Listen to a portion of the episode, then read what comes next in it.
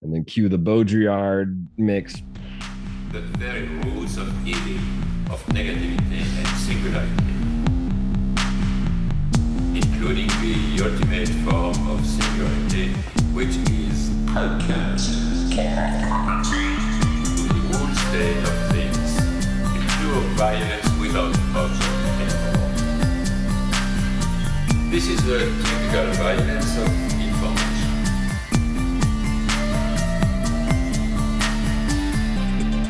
violent, because what happens there is a murder of the real, the vanishing point of reality. Let's not have a misunderstanding here. Welcome to this week's edition of the Machinic Unconscious Happy Hour with Cooper Cherry and Taylor Atkins. As always, sponsored by the People's Institute for Revolutionary Semiotics. Before we introduce our discussion, we do want to mention we've got that sweet Patreon account at www.patreon.com forward slash MUHH. Consider tossing us a buck a month there. But if not, maybe be kind and leave us an awesome review on iTunes. Today, Taylor and I will be having a look at Julia Kristeva's Revolution in Poetic Language, which I believe you had said was her dissertation, if I'm not mistaken. The primary. I don't know what her secondary is. You know, the French, they have, you have to write two, because why make anything easy? I swear I saw a mention of her secondary. I just don't know if it's been translated. Anyway, this is actually a third, if you will, the first third of her like six hundred fifty page dissertation. The other two thirds go into an analysis of Mallarmé and uh, Lautréamont, these nineteenth century poets. I think Mallarmé is much more, at least in English, well known. And those four hundred pages, I don't think will ever be translated, because it's like very studious textual analysis, yeah. Which you might want to call semanalysis. That's one of the terms she comes up with.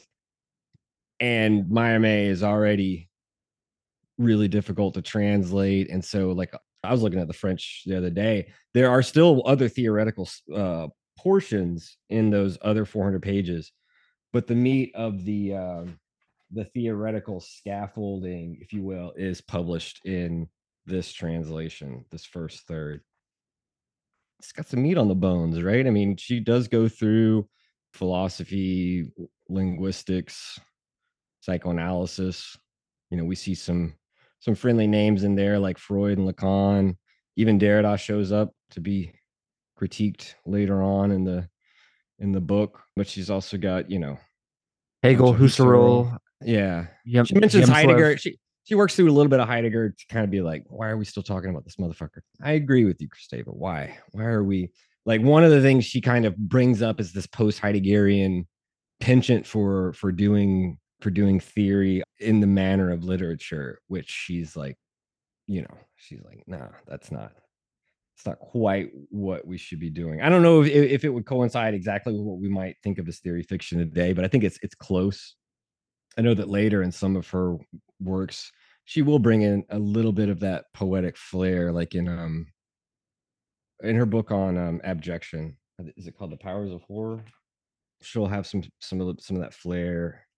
In any case, she's a pretty serious thinker. I'll give a little bit of a, a bio before we jump in. I mean, she was born in Bulgaria in nineteen forty-one.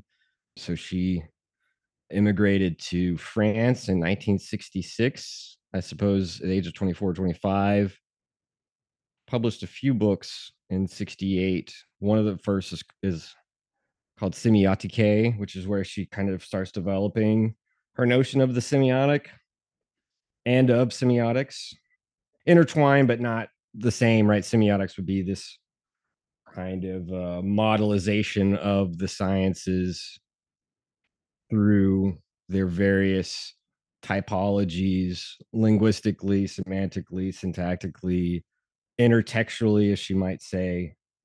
And then the semiotic, which we'll talk about later, as opposed to the symbolic, is its own register based, you know, psychoanalytically and sort of the, the intersection of the of the drives and, and the socio-symbolic. But in any case, yeah, so she published the Semiotics, which has some, some really good material for informing what she publishes in Revolution. She also has a cool book called the, she has a book on the novel and its development from like the fifteenth century on. She uses, she helps bring Mikhail Bakhtin's theories about um, the novel, uh, dialogism, the chronotope, all, all of these interesting kind of theories that would have been known to the Soviet bloc. She helps bring that over into um, French theory, which is, I think, is great because I think Bakhtin is is pretty amazing. So in seventy-four, this is published and it's translated ten years later in eighty-four. But we can think of, not, not just in the title itself, but in some of the arguments, we can see that it's only two years after immigrating to France that we have May sixty-eight. And so I do think this text is informed by a kind of post May sixty-eight milieu. It's published same year as Lyotard's Libidinal Economy. It's kind of in that milieu of uh, of books that we've discussed, Anti-Oedipus, as well as um, Symbolic Exchange and Death, right? So it's it's kind of lodged in there. And um, I guess a few other notes. She was a part of a, a pretty established and pretty famous group called Tel Quel, a journal group. They also published books, had authors, critics, were publishing a lot of like the structuralist, post-structuralist theory at the time, also engaged in communist politics. There's a whole history of Tel Quel that's fascinating. And one of her, um, on her dissertation board at her defense, which was a pretty public thing. Apparently, you know, when you're fairly famous, she would have been already semi-famous at the time of the publication. Newspapers and Le Monde is talking about her defense of her her work in seventy-four. So it wasn't as tumultuous as uh, like say Deleuze's defense in sixty-eight, where there's still kind of rioting going on as he's doing the defense. There's still some weird shit going on in the university when he's, they're still in the uh, upheaval of things. But Roland Barthes was on his, on her defense committee. And even though he didn't pose a question, he he was always, during the defense and after and before, was always kind of saying things like, when we thought we had found a comfortable position to analyze literature or texts or do theory, you know, Kristeva comes in and sort of uproots our, our assumptions. You know, that was kind of interesting to see um, his overt praise for her, for her theoretical work. We mentioned Freud and Lacan and psychoanalysis forming a, a large portion of what she's trying to introduce to linguistics, philosophy of language, et cetera.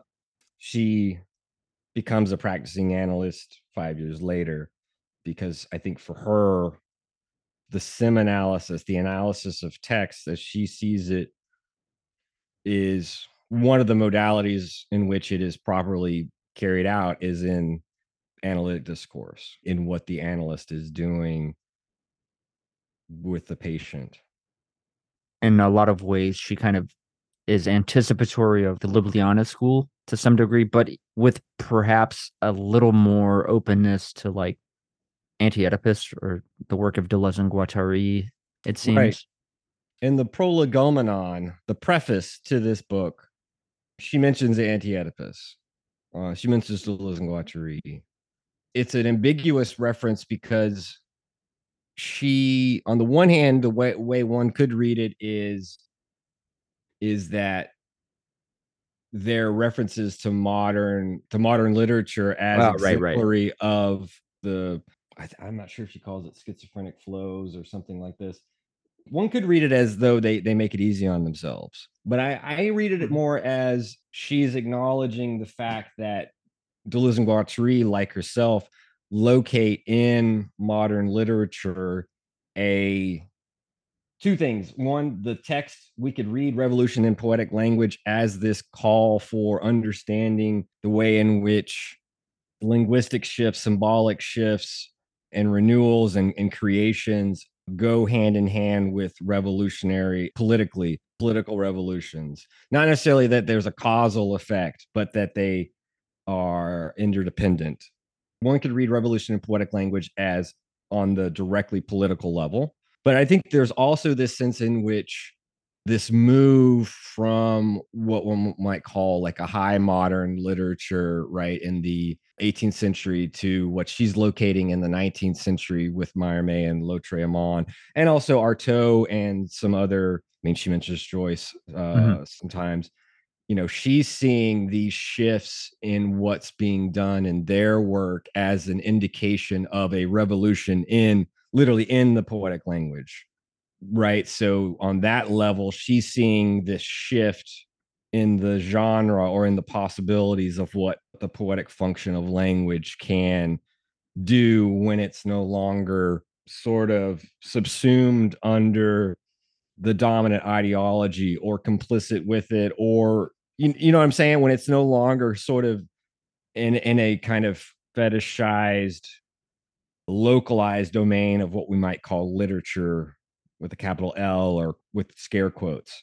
So I think that she's she's saying like Deleuze and Guattari have are right to focus on these modern texts, which also, in, you know, she mentions Kafka. I think she uses Kafka as one of her epigrams. So like, for example, their their turn to Kafka, for example, would be, I think she's kind of saying it, it makes sense that they, uh, like me, you know, Julia, I'm speaking in her stead, like they turn to uh, these works of, these literary works, these poetic work, works to elaborate their theory of, you know, schizophrenia as this creative semiotic process. And so she's kind of almost seeing some uh, convergence there in their object. That's how I read it when I once I reread it, because I wasn't sure. But it, you know, it doesn't seem like necessarily she refers to them very, very often. I know that she right. re- refers to design machines in a footnote, but again, it's very ambiguous. So mm-hmm. if she does herald the Ljubljana school, because she will turn to Hegel very, right. yeah, yeah, yeah, very deeply in in the second part of the text specifically, and in the third, in rejection and heterogeneity, she'll kind of play off Hegel and Freud, and so one can see, obviously, like that's bread and butter for um, Zizek, Zupancic, et alia. Yeah, I mean, the way that she kind of discusses the signifier, the scission of the signifier, very Lacanian, but with a little bit extra, with some differences. And she's obviously playing with Lacanian terminology, but she has some critiques of Lacan that are not as, again, I don't know if I don't even want to call it ambiguity of her text, but her polemics aren't always most direct. She diffuses the, except for like the Derrida section, which is a very focused and very like straightforward. The Lacanian disagreements are diffused through the theoretical register of what she's doing. So I'll come back to, to some of that, um, which I find extremely fascinating, but um we can maybe either just kind of dive in or start talking about some of the the terminology that she's already kind of mentioned a little bit about what perhaps she might mean, for example, by the semiotic. That was one of the things that I found interesting, and I think it maybe sheds light on why she begins her prolegomena with a, now this one is a is a fairly direct polemic. It's not to anyone by name, but she says, our philosophies of language, embodiments of the idea, are nothing more than the thoughts of archivists, archaeologists, and necrophiliacs. Which reminds me a little bit of something, you know, Nietzsche says about scientists and how they have to dissect a thing, they have to kill it, and then break it apart to try to understand it, rather than practicing a kind of vivisection of something that's alive. But yeah, she she thinks that they, by codifying their object of study, for example, language, or, you know, the dialectic between the semiotic and the symbolic, as she might start to unravel it. They think first you got to codify it, you got to structuralize it, right? So this is kind of an attack at structuralism to a certain degree. You got to think of language as a structure, which is kind of a dead thing. So you got to codify it. And then if you can codify it, then you have mastery of it, then you possess it, which is also kind of a, if you will, a, uh, a phallocratic type of critique too, right? Yeah. It's you you have to manhandle it, mansplain it in order to have power over it, in order to do your science. So very quickly, right, like her point will be to interject or to to put back in what linguistics has left out, which for her is the subject. You know, at best, linguistics, structural linguistics, or the or those that she's critiquing, you know, when it has put in the subject, it's either put in the, the subject, and obviously in the grammatical sense, it's not going to leave that out, but that's not the kind of living dynamic subject she's thinking about specifically in the psychoanalytic sense, right? That Freud and Lacan are working with. It's really, even at best, with someone like Husserl, who she's trying to revamp and remains faithful to on one hand, even then it's reduced to a kind of transcendental ego. And so it's, even if that has theoretical implications that are important for understanding how meaning works when it's already constituted, and so how signifiers and signification can flow between me as, as my self-identical self, Taylor, you know, or even the subject of enunciation in this transcendental ego sense, talking to you, Coop, as though we are these atomistic subjectivities, even if that helps to make sense on the level of constituted language, mm-hmm. it doesn't get to the way either in which we as subjects are always in this perpetual, you know, Deleuze might say larval sense, right? We're always subtended by these, these forces and these singularities, these becomings. So we're in process, we're on trial in her language. But on the other hand, we, it also hides the processual way in which meaning is created in the interaction of the semiotic and the symbolic. Obviously, to be very quick, what I would say, just as working definitions for now, although we can tweak this later, for her, the semiotic is um, sort of the effective material dimension of language that contributes to meaning or the process of meaning, of signification, but does not signify like signs. And she'll find this in the work of the Drives. She even will kind of critique Lacan, although I think her critique is maybe a little too strong, for dulling the significance of the drives in Freud's theory for the sake of something like desire.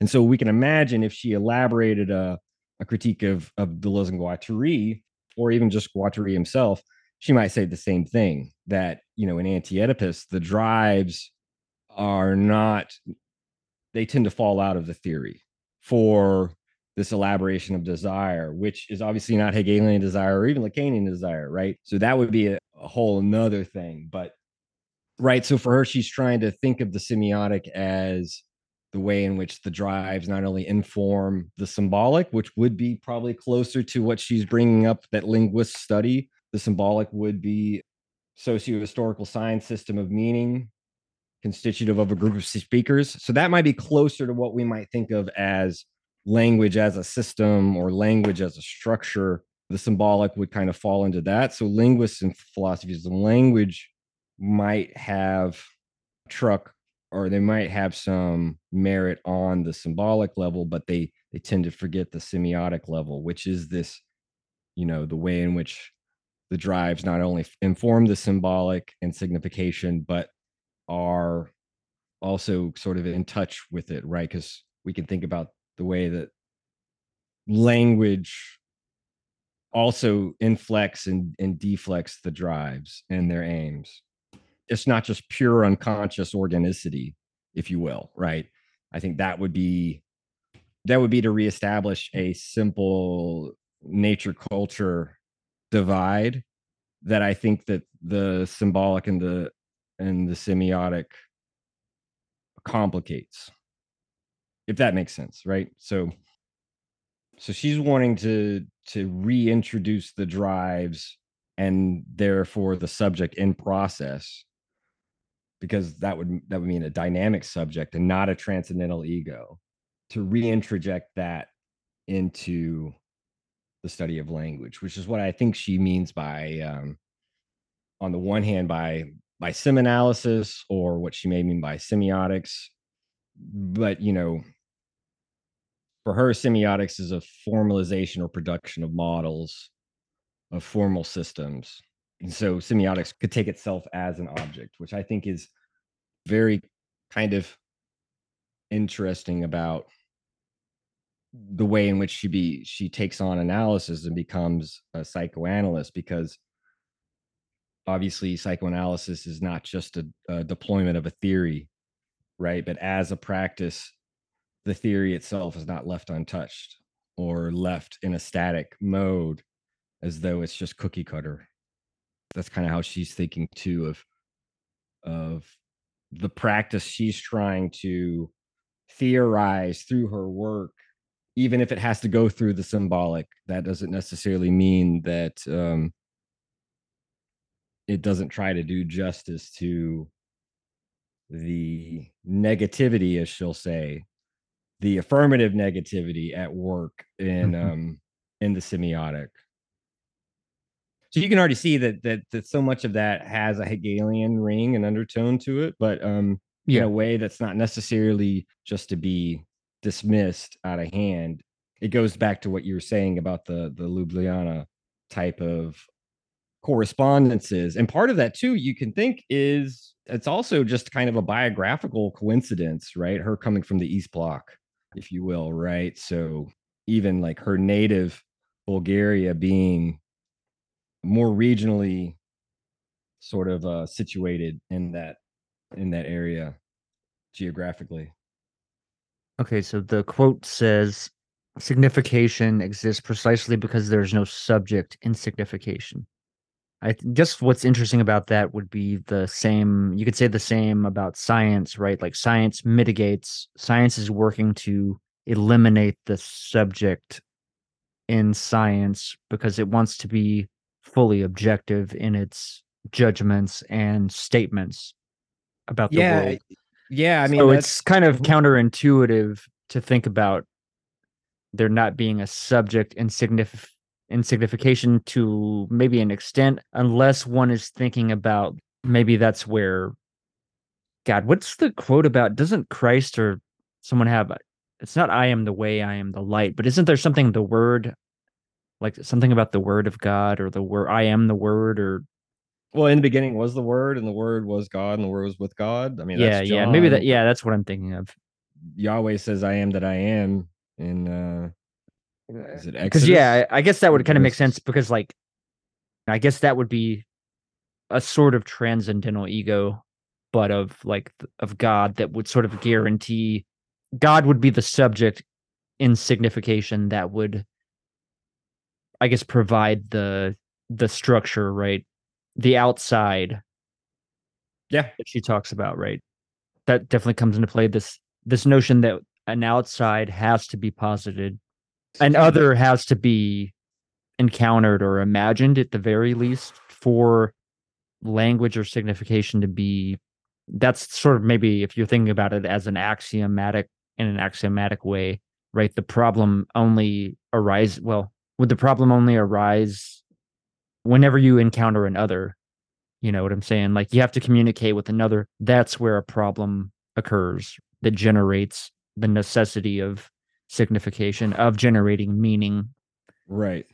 I would say two things. One, you're totally right to bring in God as the as the scaffolding and the, uh, the sort of background presupposition of signification. And in fact, that actually opens on to a claim in logic of sense. Right, since not for Deleuze, sense, which here might one might translate it as meaning. Sense okay. does not does not reside in denotation, which would you know, deictic the the pointing at the thing. Yeah, uh, like like Adam naming the animals or whatever. Sense does not reside in signification, denotation, or manifestation. Each of those three things point to each other in a circle, but none of them is identified with sense. So signification is guaranteed by God, manifestation is guaranteed by the world, and denotation is uh, is guaranteed by self. Or it could be denotation is, I'd have to go look and see if it's denotation and God or signification and self. Anyway, these three transcendent entities Deleuze wants to unground, if you will, right?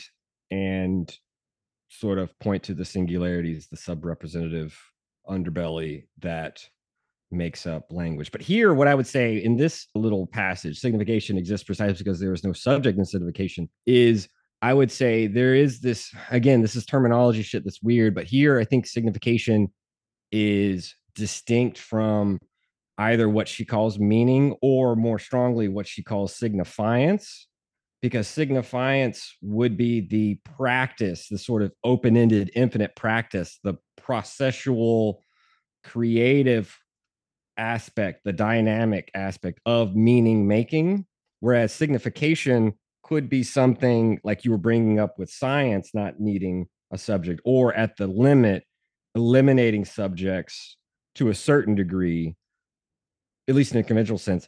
So signification would be kind of something like we get when we were talking about, it's been a while, right? But we, we've talked about the negative differential aspect of the play of signifiers. Obviously, in Saussure's idea of the sign, you've got the signifier and the signified, but at a certain degree, structurally in language, especially with like Lacan, when we start going into that, Baudrillard works on this too, right? When we talk about the differential system of language, signifiers are differentially distinguished from other signifiers. They're playing off of each other. And so in a certain sense, you don't need a subject, at least not in the sense in which she's thinking about a subject in process, right? A subject that's dynamic, that's information. You might need a, a thetic position, which she gets from Husserl, right? You might need a transcendental ego, an addresser and an addressee in that kind of diagram, that Saussurean diagram, right?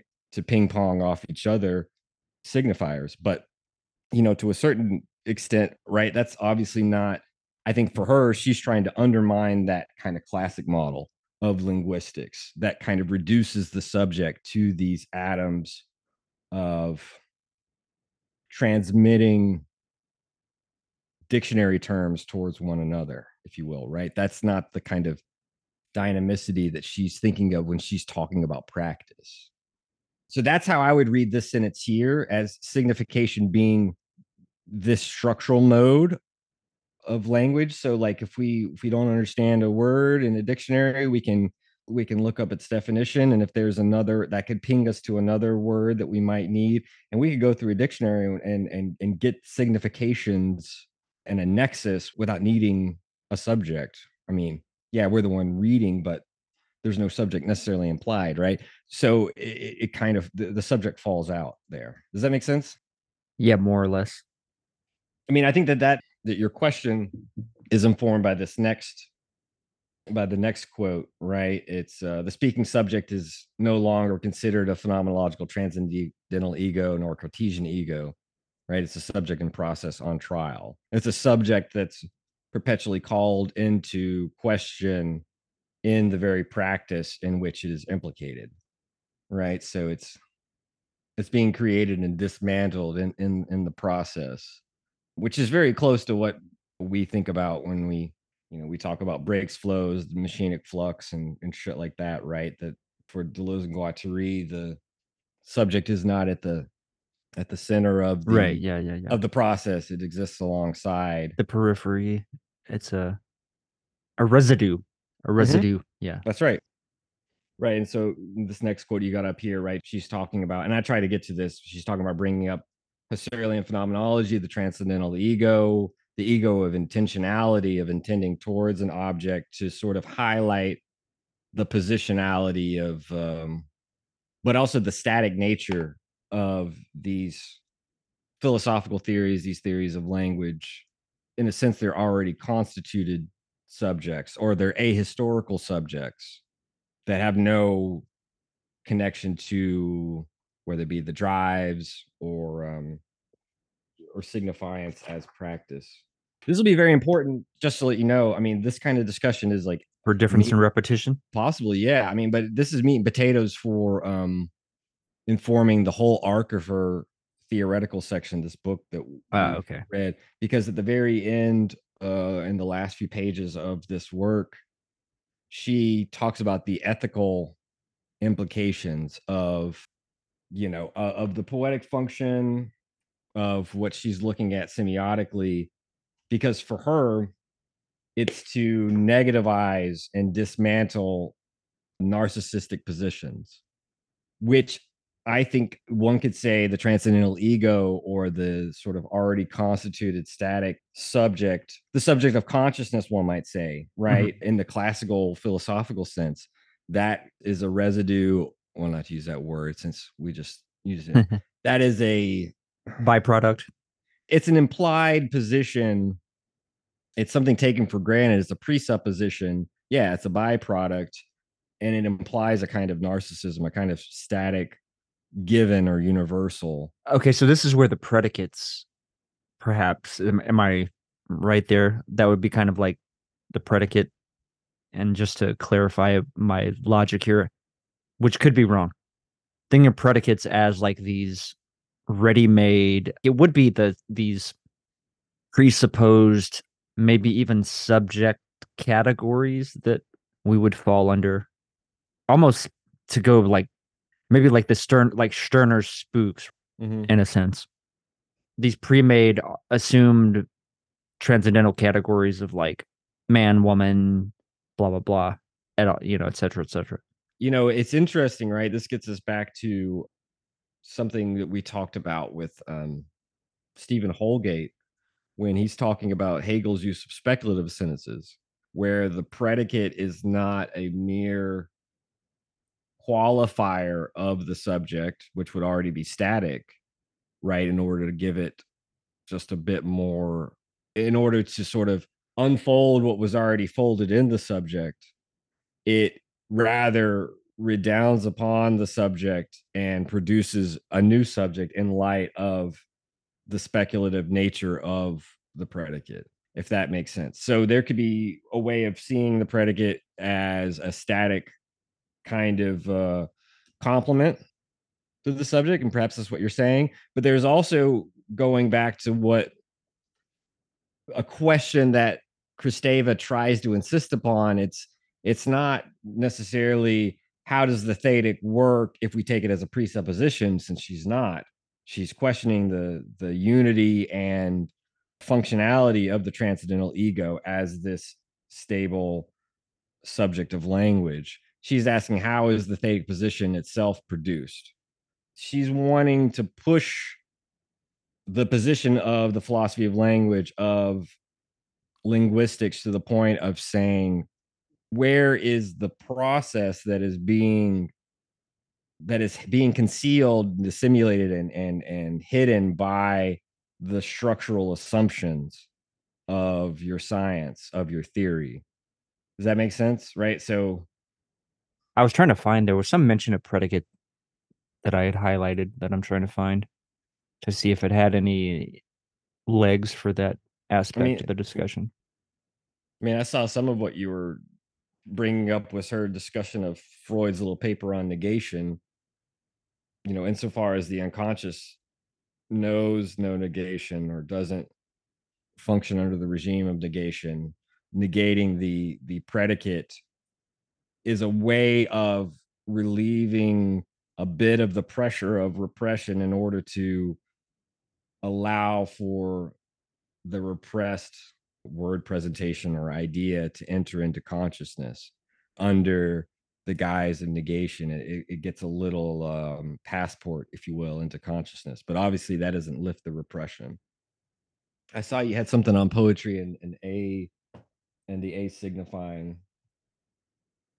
which I think is, is pretty important, right? You which know, is something that Baudrillard yeah. too, I think, in the la- the last chapter of um, Symbolic Exchange and Death, I think, focuses entirely on poetry. On poetry, on Saussure's anagrams, anagrams or, or right. paragrams, whereby sort of the symbolic is extinguished in its movement, which is a very interesting, it does kind of dovetail with what Kristeva's trying to think about, although for her, for Baudrillard too, but you know, for her, this question of extinguishing the symbolic, if one could do such a thing, you know, leads to psychosis or madness or something like this, right? Like the symbolic is, and this is where the, perhaps the analogy of a revolution in poetic language versus a revolution in, in politics is tricky, right? Because one could think of upending and abolishing the the status quo, but it's not so certain that one can merely abolish the symbolic without sort of leaving one the inability to, whether it be communicate or, you know, what would happen to the to the function of language whatsoever, right? So that that itself is a kind of a, a tricky um, a tricky question. But I do think poetry and, and and the asignifying is interesting, because for Kristeva, the poetic function, what she sees in the most sort of avant-garde poetry, Mallarmé and and these other things, is not working through the means of ordinary language in its use of representation.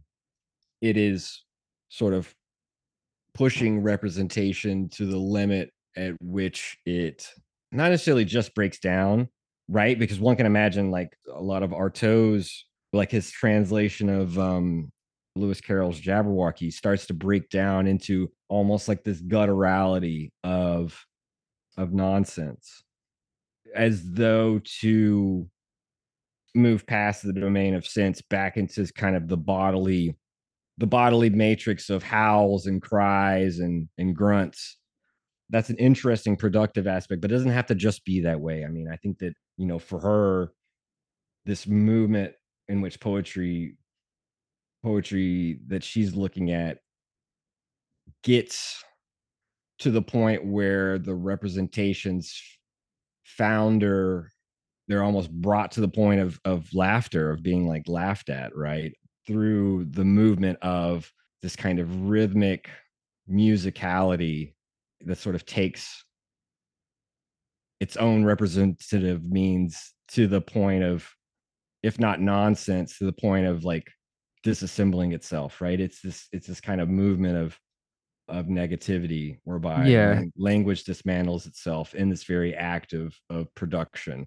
And I think that for her, it, it gets to this processual, the processual is able to like erupt through the language in the way that, that she might say that the drives are able to, uh, to erupt through their, their sort of re- repression. Because to a certain extent for her, for her, the way she understands language and its organizational structure is a defense against the drives. There is this interesting idea of language as our own sort of defense against the inescapability of the of the huh. drives as mental as mental stimulus, you know, because like for Freud, he likens the drives to mental stimulus, whereby an external stimulus we can try to protect ourselves from, we can flee from, and there's no fleeing directly from the demand of work made on the on the psychic yeah. apparatus by the drives. There's no there's no way to escape them except through these roundabout detours. And uh, so like a uh, what's the fucking word? Sublimation. In a I way. mean, obviously sublimation is is one. I mean, that'd be mechanism. one strategy, I guess, right? Hmm? Yeah, and and for Freud at least, and we've talked about this some, um, you know, because for Deleuze and Guattari, they see sublimation as as a kind of wonky uh, category, because Freud's thinking of the sexual drives are the chief drives that are sublimated, right? Mm-hmm. It's it's yeah. sexuality itself that is sublimated into these higher forms yeah. of thinking or art or these things. Yeah, well, I was Guattari thinking poetry or, or music would be right. prime candidates. Mm-hmm. Yeah, poetry, music. And I think that Deleuze and Guattari are like, no, the drives in their very sexuality suffuse the social, right? And they give their their funny joke about yeah you know, the the social's already invested with desire by the sexual. yeah I think that that's their pushback against a kind of Hegelianizing of yeah of understanding the drives, because obviously sublimation, sublation, in our language they're close. I think in the in the, the German they're not, but in at least in the philosophical understanding, the the ideas behind them are very close, right? yeah, like right you negate sexuality, but you raise it up into this higher sphere. Yeah, um, yeah, yeah. Okay. You make, you make it, you, you right, right. You a take higher the base and make it sublime. Separate. And I think that for Deleuze and Guattari, right, that's that's a kind of cop out. It's a way of kind of misunderstanding the interaction between sexuality and and sociality.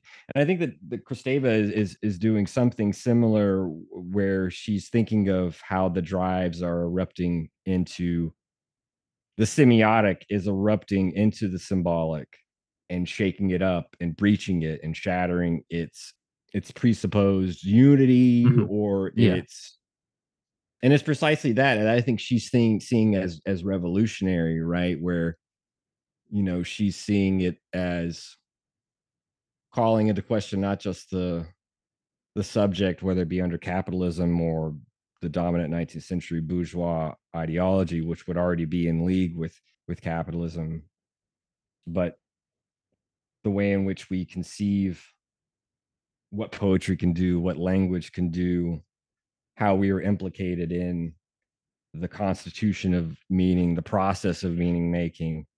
All of that, I think, is is sort of what she's seeing as uh, exemplified by these these writers. Although she doesn't necessarily think they like either ne- like succeeded once and for all. Obviously, that's not true, right? But she's seeing in their productions the way in which productivity itself and not can be sh- revealed in process, rather than just thinking of the book or the poem as this constituted product that is to be bought and sold and enjoyed in the privacy of our own home, right? I think that that's, that's the difference. And that's what she kind of thinks of as fetish.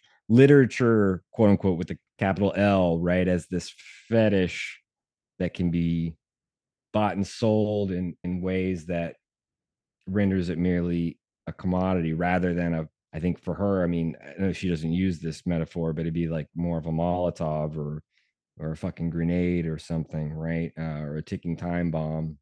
She doesn't use those metaphors, but I'm trying to like give her the word revolution in her title some some credence, because, you know, she's she is thinking that these these revolutions of poetry in poetry are not merely generic revolutions, but coincide with and are evidence of political change too.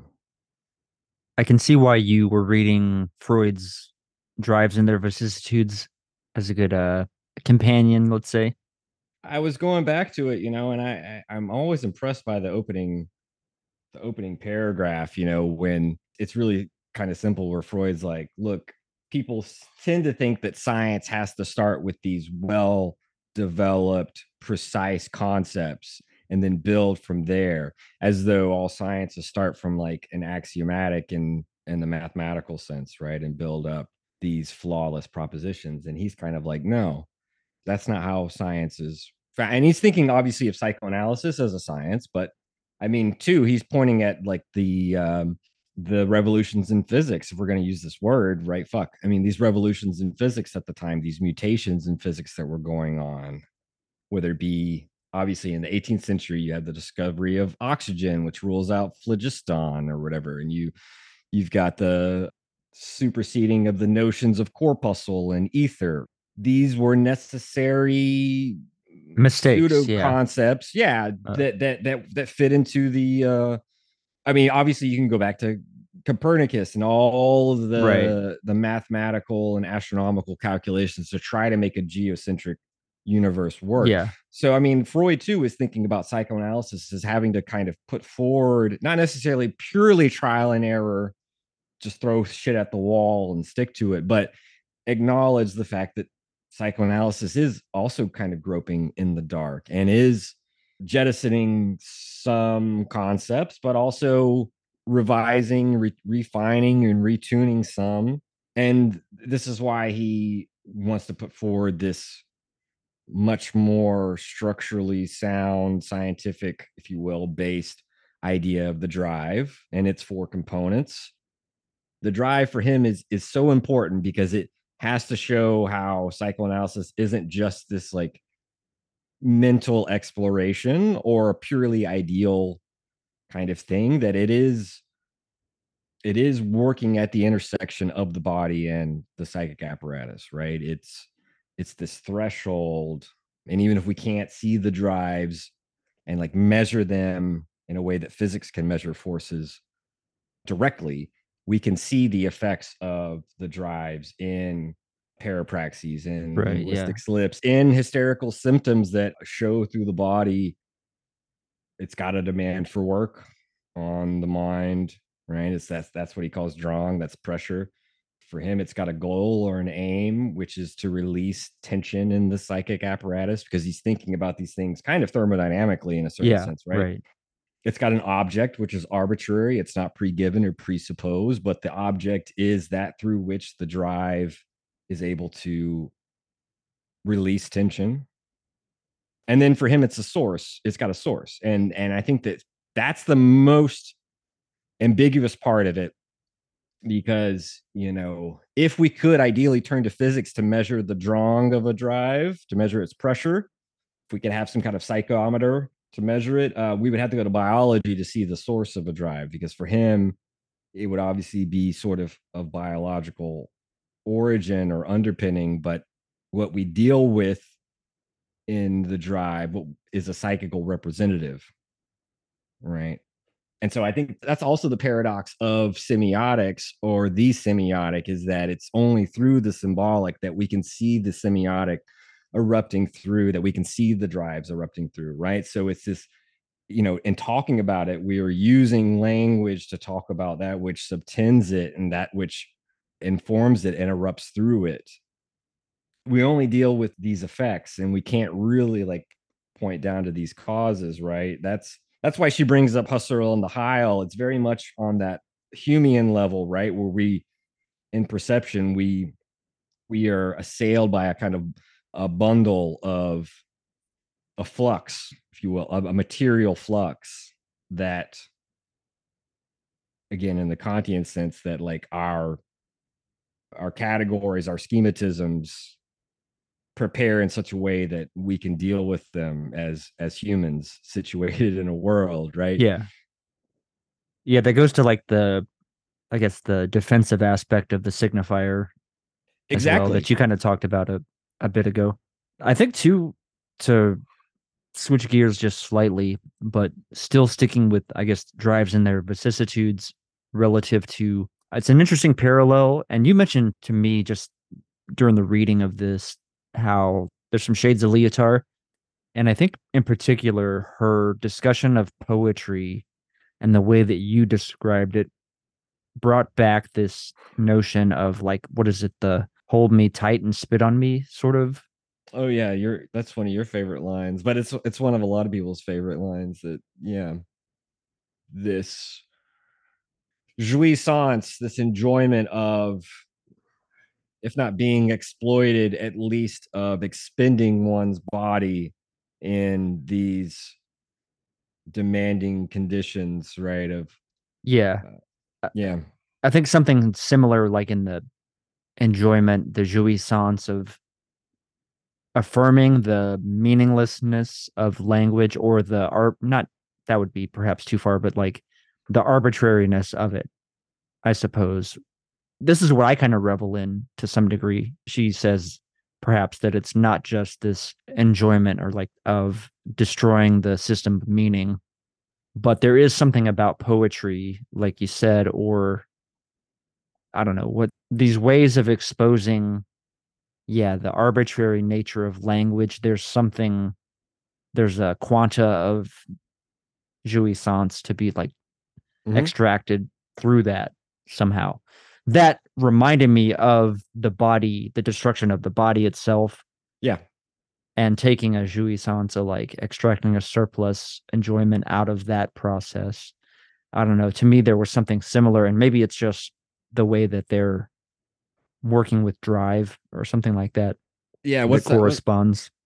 What, what's that Marx quote they have in Anti-Oedipus? Suffering is a is also a mode of self-satisfaction. One can think of the beginning of The Underground Man, if we take it unironically, right? Let my my liver hurts, let it hurt the more. I do think that, right, there is, there's obviously risks, you know, involved in this kind of revolution in poetic language. As she she will say, there is this risk in, she brings up Artaud's institutionalization, right? She brings up, you know, Lautréamont's I mean, he died at age twenty-four after publishing one and a half works, although it wasn't necessarily as a cause of madness, but it is very little known about him in general. You know, there's this potential for the semiotic and its eruption, the eruption of the drives. As we said, language is this potential defense mechanism against the the working of the signifier in the drives, or whatever you want to call it. There is a potential to sort of uproot the, or foreclose the thetic position, if you will. And so the real returns in the symbolic, right? Like in the failures of, or in the, I wouldn't even call it the failures, it's almost like the over success of, the excess of foreclosing the symbolic. In any case, yeah, I mean, so there is, on either side, there is this way in which she wants to think of, obviously there is the narcissistic position of poetry that can become self-satisfied and, and merely kind of bolster the dominant ideology of the times or the status quo, right? And become kind of the the trend, the fashion of the day, the mode. That's obviously something too that she brings up in her ethics, to kind of negativize that narcissistic position. But I think on the other side, you're right, there is this potential for poetry to fall into either an illusion or fantasy of pure nature, of uncon of I think I feel like she uses this phrase, unconscious organicity, which can pave the way for psychosis. We can think of how much poetry there is in Schreber's memoirs, how much of this delirium and paranoia and there is in um, the sort of dismantling of the world. It does come back to, I mean, I, I always think about it, and I, I, I think it applies here. It does come back to, like, you can botch your body without organs, you can de-stratify it too quickly. And so I think that, that for her, this is why it's, it's a process. It's, the eruption of the drives isn't necessarily, and I was using the metaphor of a Molotov or a, a ticking time bomb, it's not necessarily a kind of once and for all blow up the, the symbolic, and we can sort of live in the real. I mean, that's yeah. obviously, that's obviously a kind of fantasy that something like The Matrix gives body to, even if obviously The Matrix isn't meant to be taken literally, right? So I think that for her, it, it almost has to be a kind of corrosive, a kind of catalytic converter that like eats away at the, uh, at the sort of ossified, you know, structurality and, and ossified signifying layer, the sort of dead, the dead weight, the, that which the linguist is necrophiliacally like,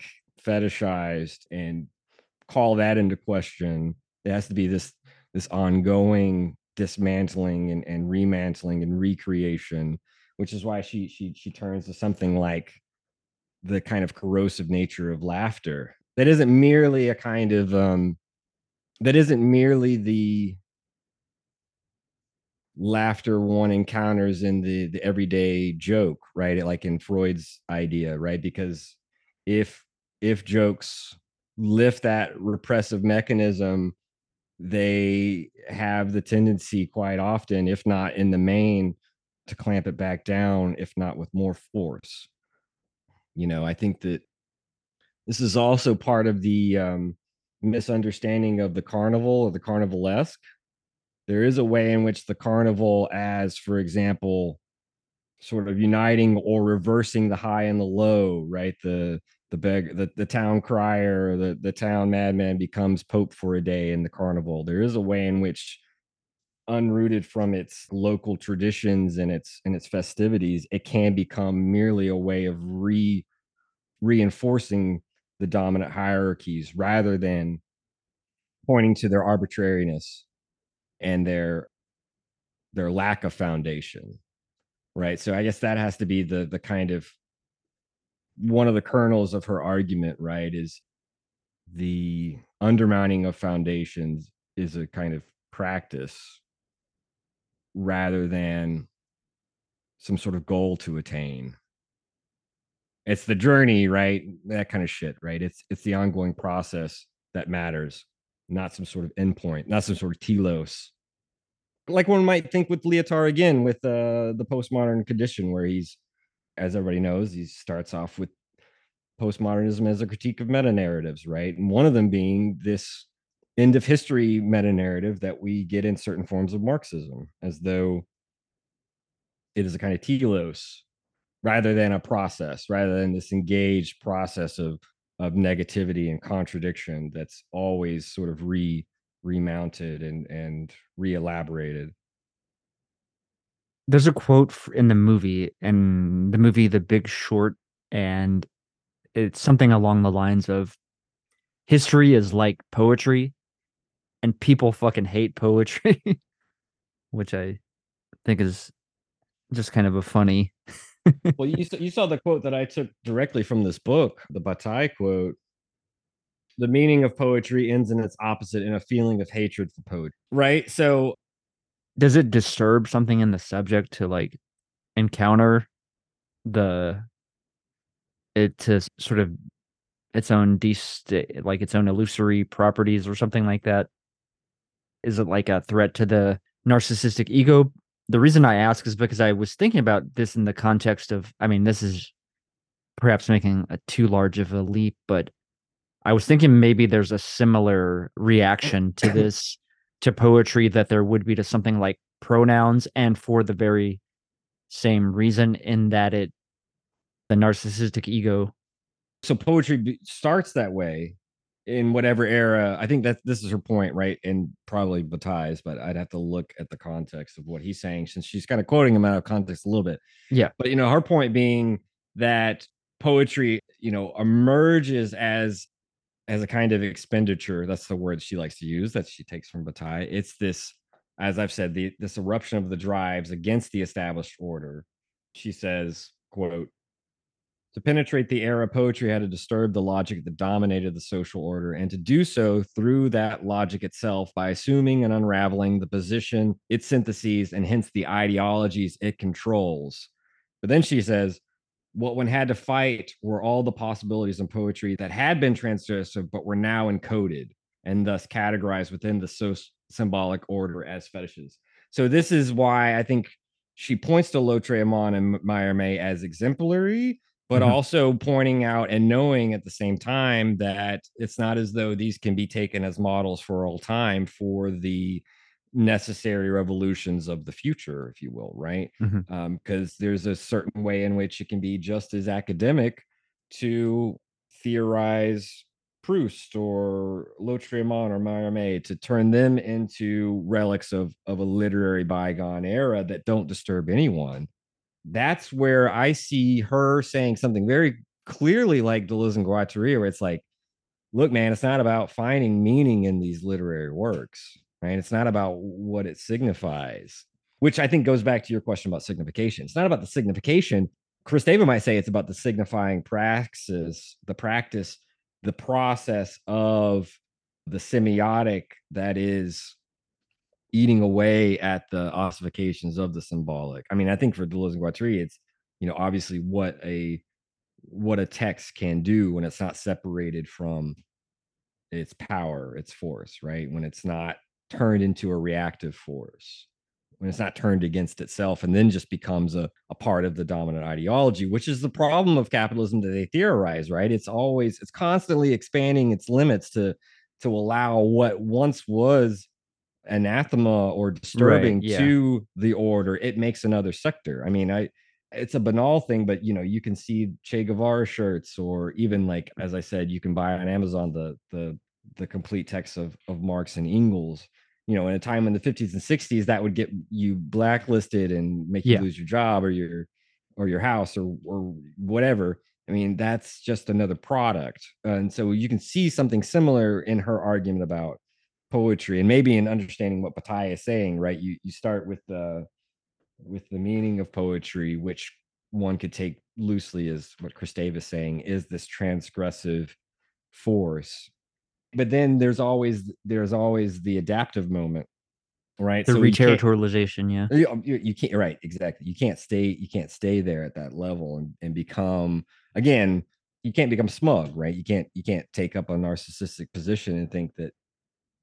I mean, this kind of goes to Durkheim too, because of his, not the transgressive, but it's effectively the same thing. It's like the anomic, No, it was more like the sort of limit of the social in terms of behavior. There's a functional constructive aspect of it because it says, okay, this, we have to have something to posit the other that is behaving badly that we don't want, but that strengthens the connections of the in-group socially. Mm-hmm. Okay. Okay. Yeah. And it sets the boundaries for behavior. And I forget what the specific fucking term was, the theory is, uh, but yeah, it's kind of similar. Just pointing out the relativity, I suppose, of the limit, or mm-hmm. what was yeah. transgressive can be integrated. It's always a process, and it's not a destination, like you said. Yeah, it's yeah. always a nego. This line is always in negotiation, let's say, right, or dialogue yeah. or conversation. But I want to go back a little bit to poetry and asignification and discuss a little bit, because even though her notion of semiotics and Guattari's notion of semiotics are are different, they both grab on to see something special about music in particular, which I think is kind of interesting. And I think it's kind of interesting for poetry and music. Like, they have a very shared sort of historical dimension to them in the way that in the oral tradition of the poet, I'm thinking of something like the Homeric Homer, right? Or fucking Beowulf. That shit was sung by a poet around a campfire, and they like played a harp or whatever, right? Like, there was always an accompaniment, or not always, but there was a certain musicality to it in addition mm-hmm. to what we consider poetry in like our modern context, which is divorced entirely from music, unless you want to talk about rap. But I mean, even song lyrics tend to rhyme, right? But that's a bit reductive, I suppose. I mean, the troubadours too, a lot of their poetry that survived, I think three-fourths of it is accompanied by musical notation. So even that, you were mentioning the Skald or whatever of the the Beowulf poets, but you know, obviously the the bard, the bardic tradition. In terms of music, yeah, I mean, Kristeva is willing to discuss the semiotic effects of music, dance, gesturality. Basically, she doesn't want to enclose the poetic function into either merely the literary or into just a movement of language, right? She is thinking beyond that restriction.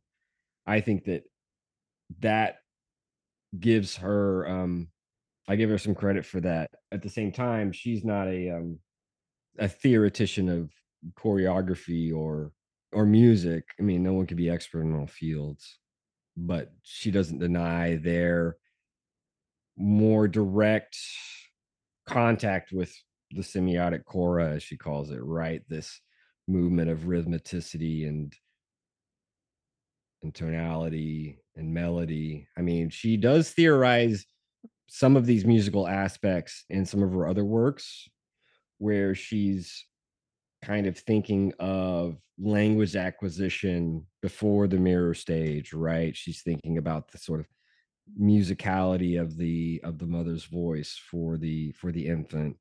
She's thinking of the rhythmicity of of not just intrauterine in the womb, but in those first months, whereby the mother is, I mean, you can't even really call it the primary object, but it's but it's still not yet sort of dissociated the positions of the other, right? It's like, when does the the infant become take on that that position of otherness is part of what the the mirror stage is trying to theorize. Is it, I mean, it does it become other when the uh, umbilical cord is cut, or is there more of this ongoing negotiation in those first crucial months?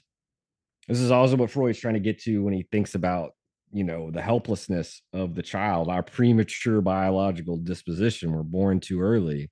You can think about all kinds of animals that out of the womb can already kind of start walking around and have some autonomy. It's not really the case for for humans, which he um I suppose highlights in the sense that she talks about the mother as the phallus, but the also the mother as the mediator between, or like the structuring mediation of, I guess, desire itself, huh?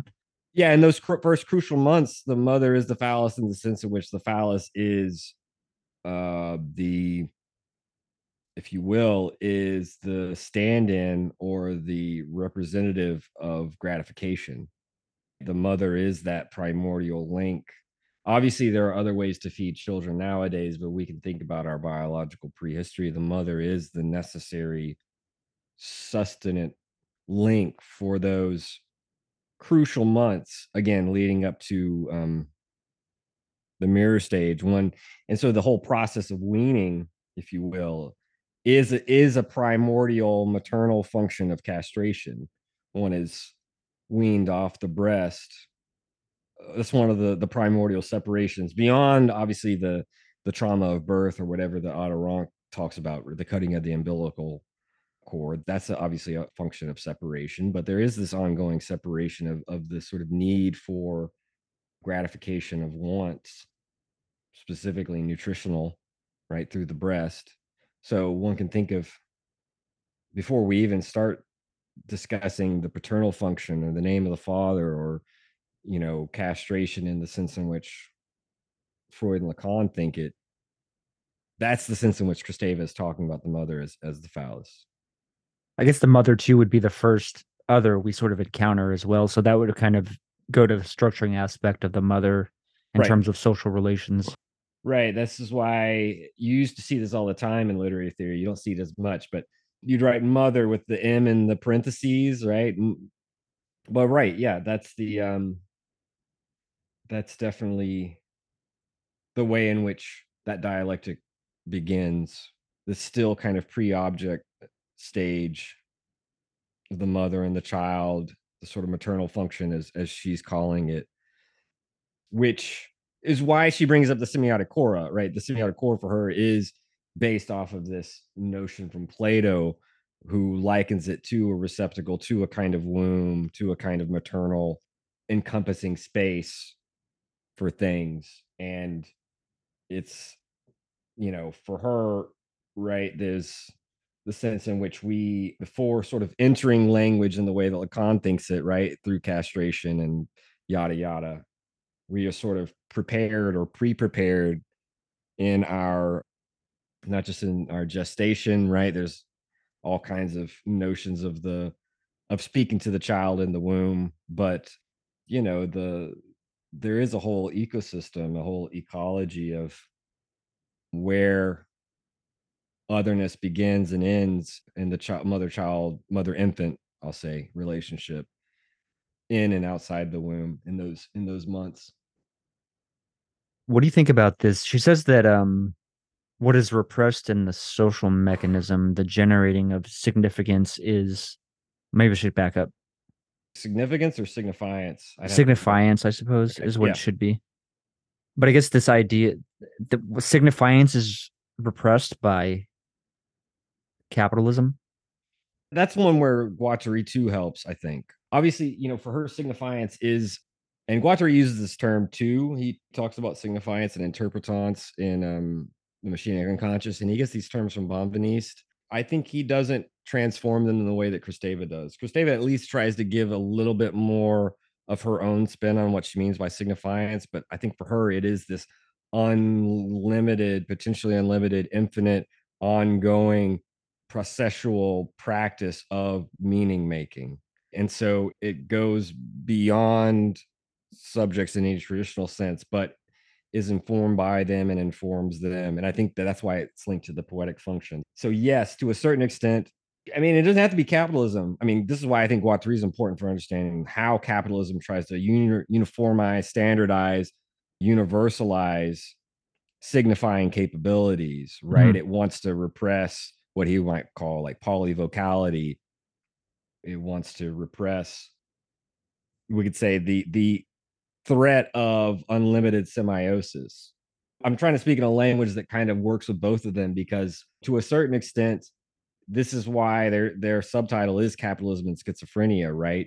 If capitalism functions off of decoded flows, at the same time, it's always provisionally providing these axiomatics that categorize, that synchronize and and standardize these forms such that, you know, everything can have its place in the um, in the modeling function. And I think for Guattari, that has devastating effects on the creative potentialities, not just of our speech and language, but I mean, think of all the ways in which, even if capital tries to claim, like, you know, go and buy your products and, and be yourself, the creativity is provided by the market rather than something that could spontaneously erupt. I think that for Kristeva, she's thinking about it on the level of the drives more so. I think Guattari here obviously like won't use that language, and he goes in, into other avenues for creativity, you know, virtual ecology and these other things, right? I think with Kristeva, she's thinking about how it is the eruption of the semiotic in the symbolic that has to be kept at bay by the, what she's calling here, the social mechanism. The dominant ideological status quo can only tolerate so much influx of the drives into the symbolic order and destabilizing it. So language itself is not just a defense mechanism for the individual. It's also obviously a way of ordering what is allowed to infiltrate society, which is why, you know, madness has to be kept at bay. I'm thinking of, like, we don't have to go to Foucault here, but he has a whole, obviously you can look at the, his at his work on um, the history of madness to think about like the Ship of Fools, which starts off the, the book. It has to be kind of coordinated or set adrift. It's someone else's problem. I'm um, thinking of twelve Monkeys when, you know. Yeah, Brad Pitt's character says, hey, yeah, you can't. You're not going to get a phone call. You're, you know, they're not going to let you uh, corrupt and contaminate the rest of society with with your with your schizo flows, right? Yeah, like uh, what's the movie with Sam Neill as well, where it's like Into the Mouth of Madness, I think, mm-hmm. because his uh, agent, literary agent, comes to him and utters something, and then like he's thrown off, right? Yeah, so I and think devolves, et cetera. Right, right. No, I I just think that that's part of what she's trying to mean. That um, this is why I think her critique of linguistics is also a kind of, you know, a political statement, right? It's that as a science, you're trying to um, sort of fetishize language as a structure and not see, you're not seeing the signifying process or practice. You're not seeing signifiance, its dynamism at work. Those kind of variables, if you will, are not conducive to the static mode in which we tend to think of the objects of the science, right? Yeah, it's throwing me off just because of her emphasis as well on like what it, basically what it does and not what it means. She spends a lot of time on that idea with the examples from Lenin and Mao as well. Yeah, uh, on practice. I even like pulled these in the text. I can even probably f- find this because I thought it was kind of funny that as much shit as Guattari and Deleuze get from people that they're not like Marxists or whatever, like they're literally quoting fucking Lenin. She thinks Mao is a is better on on these issues of practice than even Lenin or Marx, and especially Hegel. She's kind of, and this is in seventy-four, right before she actually goes to China, and she writes a book on Chinese women. She has this idea, and she herself calls herself out for it, this preconceived notion and fantasy of um, of Eastern modes of thinking, perhaps having some greater understanding of whether it be semiosis or the semiotic, or uh, perhaps a more freer, more a better acquaintance with language and the subject and yada yada, you know, because at that time, right, there, especially after post sixty-eight, they saw what the, I mean, post sixty-eight, Tel Quel, that literary group she was a part of and became editor of, in fact, you know, they had been working with the French Communist Party, and they saw that the French Communist Party was against the the workers striking at the moment when the university students were protesting. They They were kind of in solidarity to a certain extent with the, with the De Gaulle regime. They were at least reactionary by the standards in which you know, and this is Guattari's point, where it's like, where are the, the revolutionaries so I can go and, and lead them, right? It's, it's this inability to condone striking, and I mean literally like striking while it's hot, and thinking that theoretically the party needs to dictate the movement rather than adapting to situations on the ground. And so they broke with the, the French Communist Party quickly after that, I think in seventy-one. So I guess it was a few years, but um, you know, at that time too, Mao's theories on contradiction, on practice, these his works was starting to infiltrate French progressive communist thinking. And so Mao became sort of the hope, right, of uh, reinvigorating the left. And obviously that came with its own strange history too, just like the way in which Althusser for a time was seeing in Stalin, obviously, the vanguard of what could possibly be done in leftist politics. And that ha- that too had its own setback, right? So it's... She mentions how Lenin writes in the margin, practice is higher than theoretical knowledge, which goes back to the Marx oft-quoted, heretofore philosophers have only theorized about the world. The point is to change it, right? Or interpret the world. Interpret yes. the world, right? Right. And then Kristeva continues, Marxism, Leninism stresses above all the orientation of practice towards externality, objectivity, and the real. And then so the again, Feuerbach, yeah, the thesis on Feuerbach quote, right? The it's not about contemplation, but direct sensuous human activity, right? Which is why she turns to Mao, who's kind of like, look, if you don't have a direct experiential practice, if you're not actually got your hands involved in what you're trying to theorize, your your knowledge is good for nothing, right? And um yeah, which goes to that kind of the necrophilia charge, right, of linguistics, of precisely, yeah, we gotta we gotta codify language in order to have a mastery of it and possess it. And I think that her book is, and the whole notion of the semiotic and the symbolic interacting in this dialectic that's ongoing, right, is you can't just theorize language as the symbolic. You're going to definitively leave out the dynamic inherent in its processuality. You're going to kill it, and you're going to kill the subject, or reify it into some atomistic subjectivity, into some transcendental ego.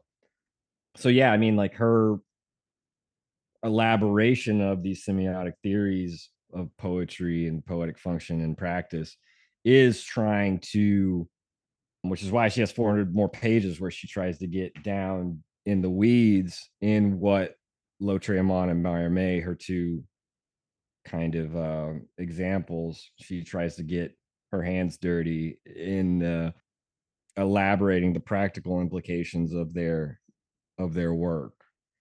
I do think that she's, and, and and it goes back to what I was saying about her becoming a psychoanalyst, right? Like there's a way in which you can apply this, and she does here, right? Before becoming a psychoanalyst, five years before, she may have already started her training, but you know, she's applying these psychoanalytic theories to adjust and correct, course correct, and uh, modify and critique these theories of language and linguistics that were dominant at the time.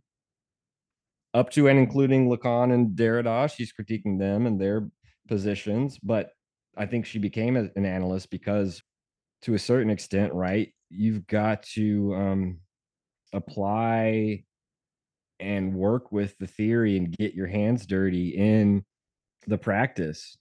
You can't just theorize from the sidelines, right? And, and I think that that's what she took to heart.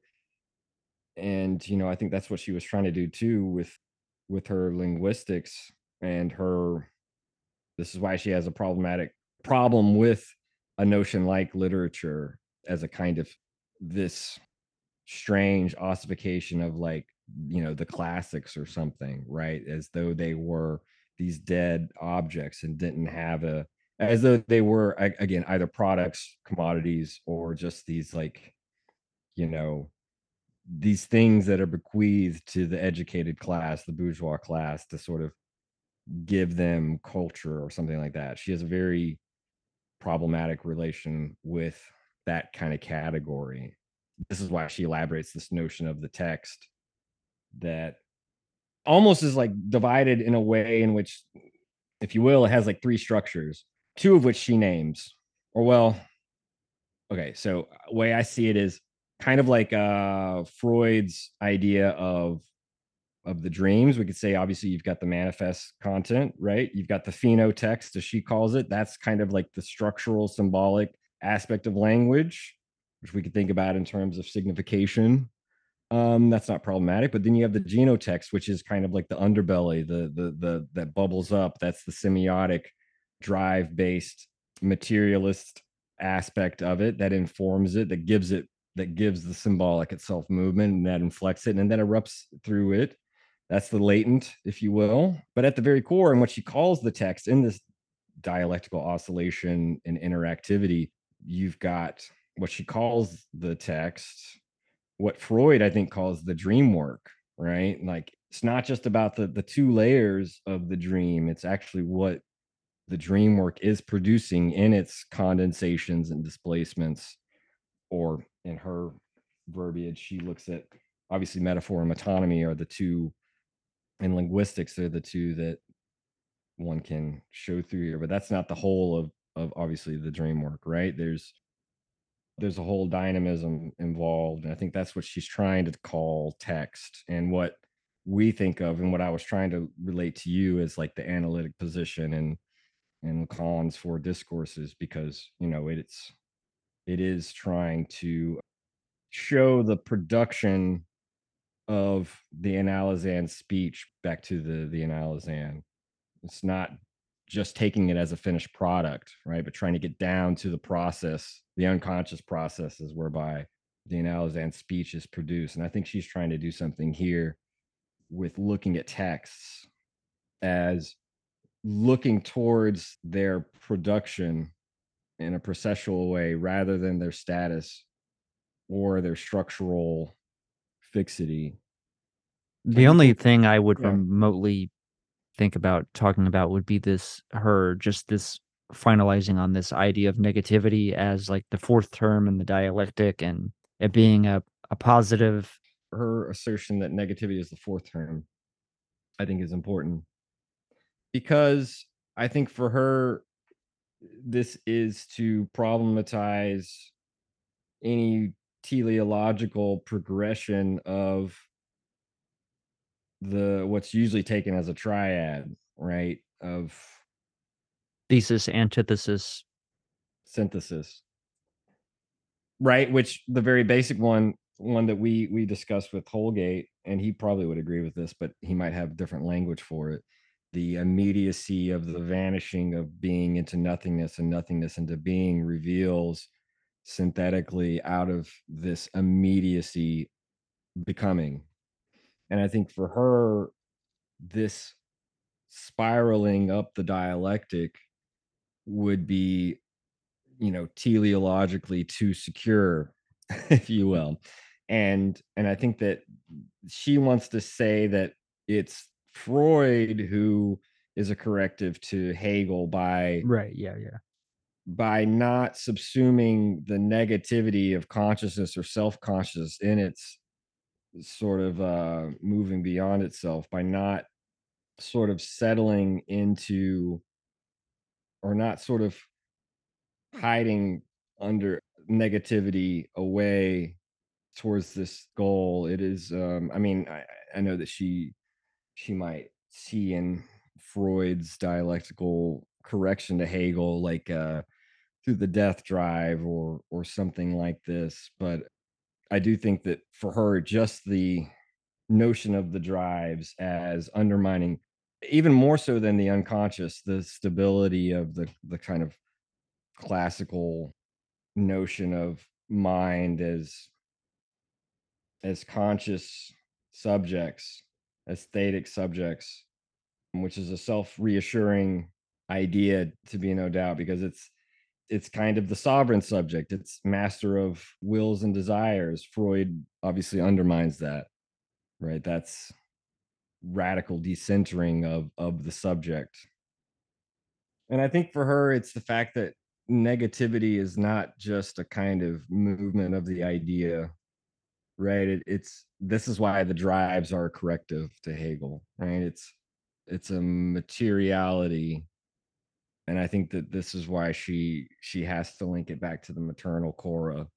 It's the for there to be this, you know, this this movement into the mirror stage, into castration, as we think about it in the Lacanian sense, introduction to language, we're already kind of pre-cooked maternally in this like semiotic, rhythmic. Well, for example, I, you know, obviously she gets the Platonic cora from, I mean, she gets the cora from Plato and Plato's Timaeus.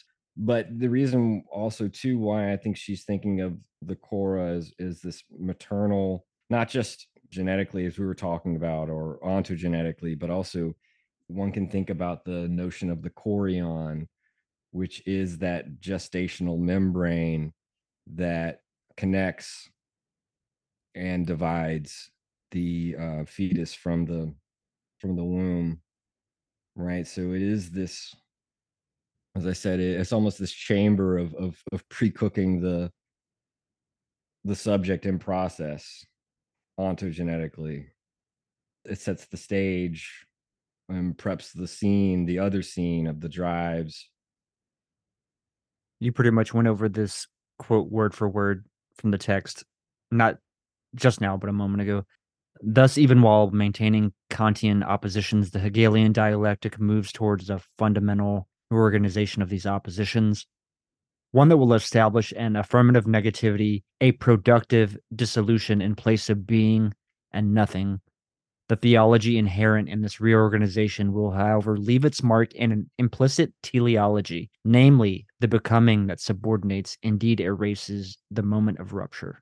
I guess that's why she wants to take the notion of negativity, and she'll from from Hegel, and she also looks at Freud's notion of negation and sort of create a productive dialogue between them, whereby she what she starts calling rejection, which would take up a whole another episode to go into. That's the second part, the second chapter, if you will, of of this book. But rejection, I take it to be also foreshadowing what she takes up in, I don't know if it's no it's not her next book, one of the books in, I mentioned it earlier, The Powers of Horror, essay on abjection, when she starts to like theorize the abject. I think too she's she's she's already thinking about the abject in this notion of rejection. But it too reminds one in the in the in the negation essay about, you know, Freud talks about what is initially good to me, you know, in this primordial sense, I take into my my body, and what is bad, I spit back out. This out, aus Tassung, right? This literally, it's kind of a rejection, what is bad. And what Kristeva wants to do, not just with the abject, which I'll leave aside, that's just this whole other thing, although we could go into it, but with rejection, you know, one could think about how rejection is not just a negation in the simple sense, but it's this, as she says, this affirmative productive negativity. Because, for example, and she finds this in like the child's anality, in expelling feces, the child, it's not just a loss, it's not just a negative in a simple sense, but it's the very fact of having been filled up. It's this excess that is the motor itself of the rejection of the uh, uh, the production of the waste, right? So I think that's why she thinks of rejection as this productive moment of distinguishing and separating. And it's in an ongoing kind of negotiating movement with different plateaus, if you will. She calls them stases, but I think this is the the where the eating away at the symbolic that the semiotic has, right? There is a rejection of the of the positionality of the symbolic, of its, you know, ossifications, and then there's plateaus, and it's ongoing. It also models itself economically on Freud's theory of of drives themselves in their aim to, you know, extinguish pressures, right? Which is why she has an interesting and, and kind of complicated relationship to what one might call theory or theorists, because to a certain extent, theorists can help society to vent off some of the pressures that are built up in this semiotic interplay through whatever we want to call it, through the poetic revolution or poetic function. And so in that sense, there is a danger too that the theorist could help to reconsolidate and work subversively against the subversion of of poetry, right? In this broad sense that she's talking about. It could be a little release valve for the, what she calls, she keeps using this word, the crucible that poetry is like ebulliently bubbling over into, um, you know, into the foundations of, of the symbolic. So that, I think too, she's, she's, she's marking and remarking on her own involvement with the theoretical position, right? The, um, the, you know, as, as being able to, um, as a release valve, being able to deaden and weaken the uh, the force, the revolutionary force of art. So I think she she's not in any straight sense valorizing theoretical work. Obviously, that's not her only take on theory. That was just one of the more interesting ones that I saw. I mean, she wouldn't be writing this book if she didn't think theory had a place. It's just that she can see, and I, I think that specifically the, we could say bad theory, although that already implies an ideological position that's fraught with its own problems. But one could see like the way in which poetry can become, be at first subversive and then become codified and no longer um, threatening. One can think of theory too, perhaps also beginning as opening up these possibilities of empowerment and enlightenment, but ending up being co-opted, or again, I, I've used the word ossifying. That's the word I've been liking today. That's my word of the day. But becoming um, themselves, these artifacts, these these dead bodies that end up also becoming like these sacred texts. And I think that, that Deleuze and Guattari point out the danger in and the possibility of treating the works of Marx and Engels as like sacred texts, or the works of Freud for psychoanalysts as, as sacred texts. And so, and we can see this in the history of philosophy too, blah, blah, blah. Right.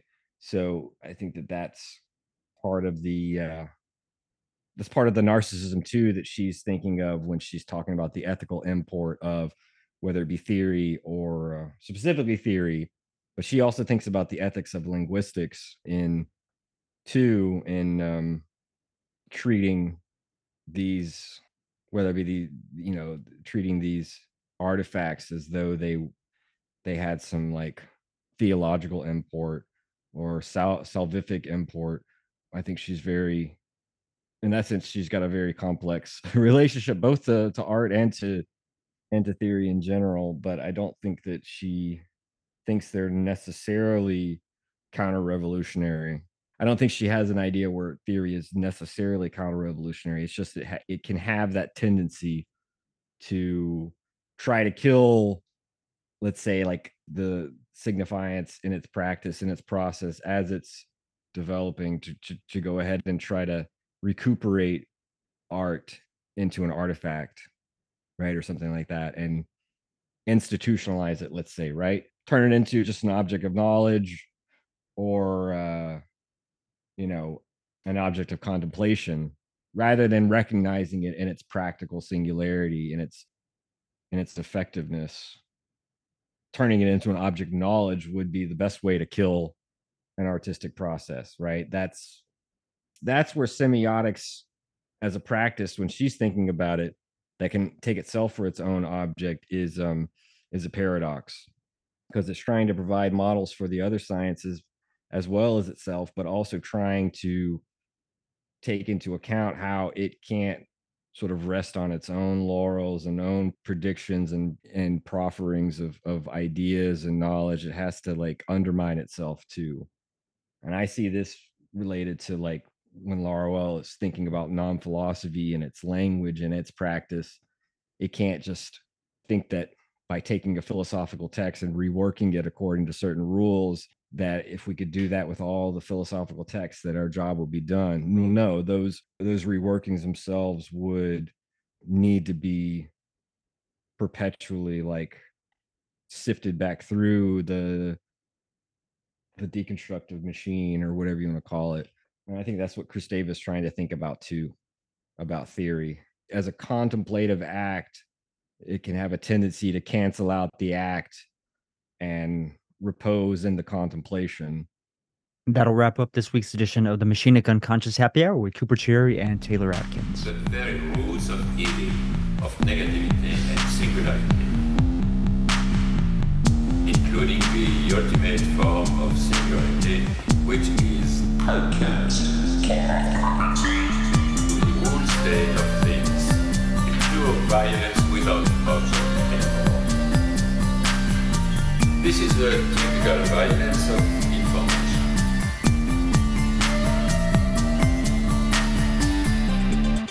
Violent because what happens there is a murder of the real, the vanishing point of reality. Let's not have a misunderstanding here.